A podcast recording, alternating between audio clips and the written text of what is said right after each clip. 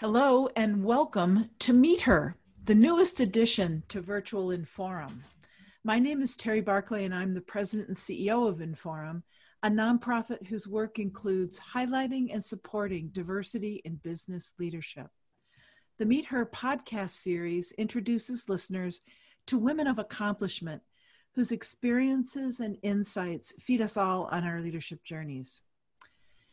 I am just thrilled that joining me today is Maureen D'Agostino, Vice President, Corporate Accreditation for McLaren Healthcare, and a longtime member of the Inforum Board of Directors. Maureen is also an entrepreneur. She is the founder and president of MBD Consulting and has a deep background in ensuring quality patient care at healthcare systems nationwide.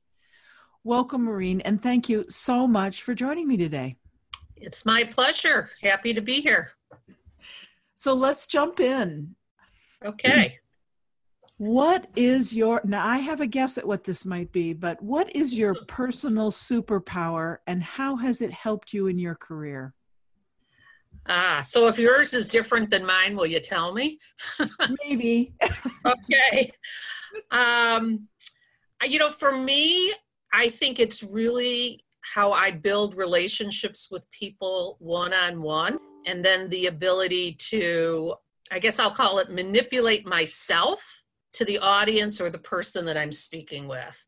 So I may be one way in front of a board of directors and very different in a one on one meeting with a CEO of a hospital. But I find for me that building that relationship first, so then the next time I can be very honest and upfront with how I believe the organization is based on what I do, is important. And that I find that the message is received far better than just coming out of the gate with it.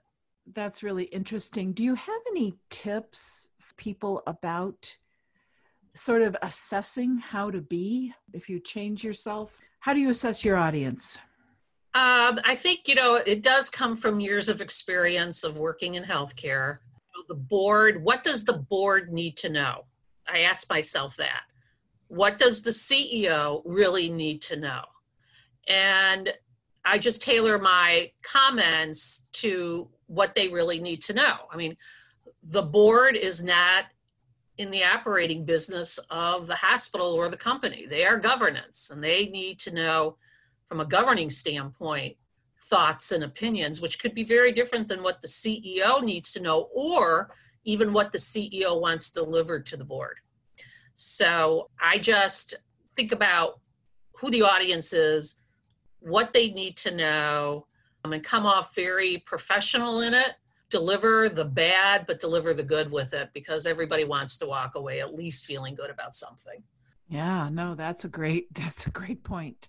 Don't we all need mm-hmm. need that uh, yeah. ability? Yeah. So given that what's the skill that you're constantly working to improve? Oh boy. That's like every day i gotta be honest. Um, you know i constantly have to remind myself that i need to take a, a breath and not react so quickly. I always think that I can do it better, that I know how to do it and would cut through all the red tape if you just let me do it. But then that never really works. And then you really then take away the opportunity of other people to learn and grow. And so I have to constantly remind myself. And sometimes I have to remind myself, Maureen, I know what you're thinking in that brain, but keep your mouth shut. And so every ah, day, so you talk to yourself. Yes. Oh, yes. And sometimes out loud.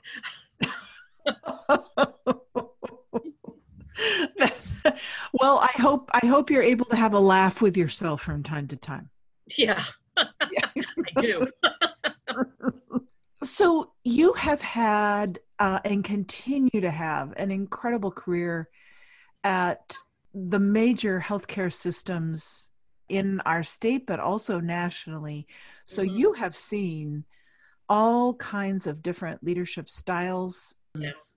and and approaches and philosophies of leadership mm-hmm. what's one characteristic that you believe every leader really needs to possess I am a true believer in servant leadership. I, that makes a lot of CEOs and executive leaders sometimes gasp. But I believe that without the people that you lead, you will not be successful. And so, my job as an executive leader is to make their jobs easier and make their work life better, and sometimes make their personal lives better. So, I would never ask them to do something I'm not willing to do. And this is, it's a tough, tough business that I'm in, you know, accreditation. And it's not fun. You get a lot of people who want to argue with you and frankly, you know, I believe, listen, if I'm the executive leader, then I'm the bad one. I'll do the bad work. And I don't pay my staff to be treated that way or have to constantly defend why we need to make it safer for the patients. So, you know, you you turf all those to me and I'll deal with the doctors and the administrators and the CFOs to kind of get everybody where they need to be. And for me, that's really about being a servant to my staff. Boy, you sound like someone I'd want to have on my side, I can tell you that. so, given all of that, you know, mm-hmm. I think leadership in the healthcare industry is a really interesting issue, especially for women, because certainly as an industry, it's dominated by women. There's a, a lot of women who work within the healthcare industry mm-hmm. but it's they're not necessarily always in the top leadership roles. Correct. Um, so, what advice would you give to someone going into a leadership position for the first time in mm-hmm. an industry that's kind of different than many others in that there's a lot of women present but not necessarily at the top sure sure i would say you know trust your instincts I know that emerging leaders may be afraid of that. That takes some maturity. Be fearless. I think, you know, you need to be fearless and make the leap.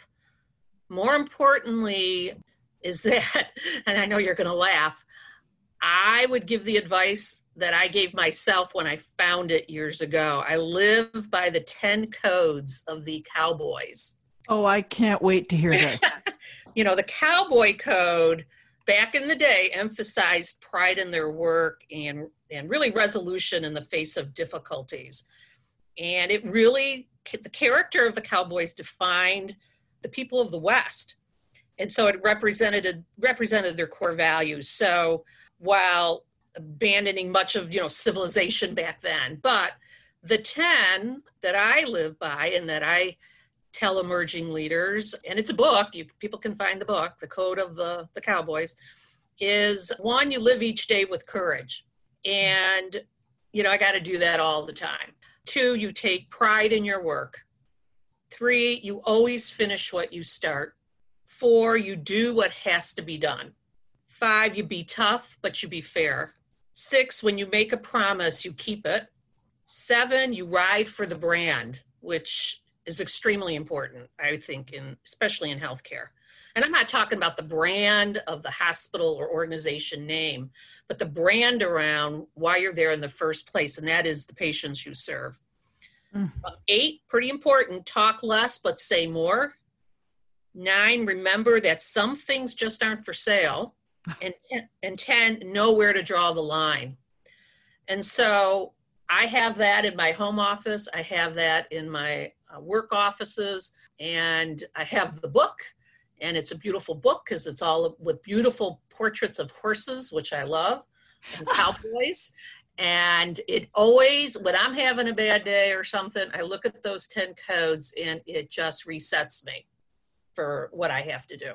So you can't see me right now, but my jaw's sort of on the table. I did not know this about you. I know you didn't. wow. What's the name of the book again? The Cowboy Code. The Cowboy Code. Okay. And they have posters, it sounds like. Yeah. yeah. The Cowboy Code of the West. Yeah. wow. Who knew? Yeah. Interesting. And so um, years ago, when I was rolling out a new ethics program at one of the health systems that I worked at, a new code of conduct, and I was going to be going across the organization um, explaining these new rules. I thought there's got to be a simpler way. And I was at a Malcolm Baldrige national meeting for which, you know, you know I've been very involved in. And I listened to a, a, a Baldrige winner who was giving a presentation and referenced these. And so I went up to him afterwards and I said, wow, that, where'd you get that? And he, that's where I, um, I actually found it. And so from then on, I knew those were the 10 codes I had to live by. So let's do a little side track here for just a hot minute. Okay. Tell us what the heck the Malcolm baldrige Award is and what your role has been with them. Well, the, the Malcolm Baldrige Quality Award is a national award. It's administered through the Department of Commerce. It is the highest quality award that the United States government presents. They have it in multiple sectors, so healthcare is one sector. It is an application process that is extremely intense where you are writing the story of your organization from its mission, vision, and values to data representing what you have wrote about and benchmarking that data with other like organizations. And you only get 50 pages to do it in. Should you keep moving up in the scoring, you will get to a national site visit. And then the national site visit is to see if you really are doing the things you put in writing. Then the reports that the judge that the surveyors do goes to the panel of judges and then they determine if you're going to be a national awardee or not. I was involved in the Malcolm Baldrige Award. I went through their whole leadership track, which was seven years, and then became an alumni examiner. But through that process, uh, I became team leaders at every level but really when you're a team leader on the national site visits that's really the cherry on the top and so i have done that for them for a long time. It is a lot of work. You have no summers. And so now I'm kind of on a hiatus from doing it because, again, you want the younger people to continue to move up in it. And I'm happy just to be on the alumni side now these days, just saying, yeah, I was a part of something that was pretty damn cool. Well, we're we're really lucky that you're bringing that expertise into the healthcare industry in Michigan. We're really well, and nationally, actually. Yeah. I was going to say it's far beyond the borders of Michigan with your work with MBD Consulting. That's that's really exciting. So so thank you for doing that. Sure. We're recording this in mid-April when all of us are deeply grateful for mm-hmm. the quality and the leadership and just the service of everyone who works in the healthcare industry. And we're particularly thankful that you're taking the time with us today. But before, you know, sort of for a last question, mm-hmm. are there any blogs or podcasts or other media that you engage with to generate new ideas?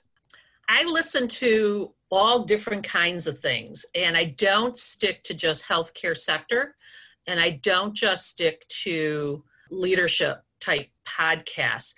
I try to find the nugget in anything, and you know, even try to find the nugget in the the Housewives saga. You know, although it's you know it's not much there for me, but you know, you try to find the one thing that you can take uh, and and put in your your toolbox of of skill sets. And so, I can't say there's one thing that I exclusively listen to because I listen to all kinds of stuff.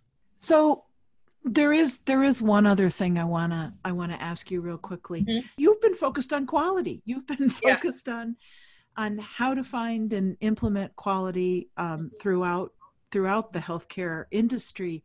Mm-hmm. So I'm just kind of do you have any sort of parting words of advice for us when you're looking at two candidates for the job that are sort of equally qualified do you, how do you pick oh yeah, that's um, that's that's a great question, and I will tell you, salary requirements are on the bottom of my list.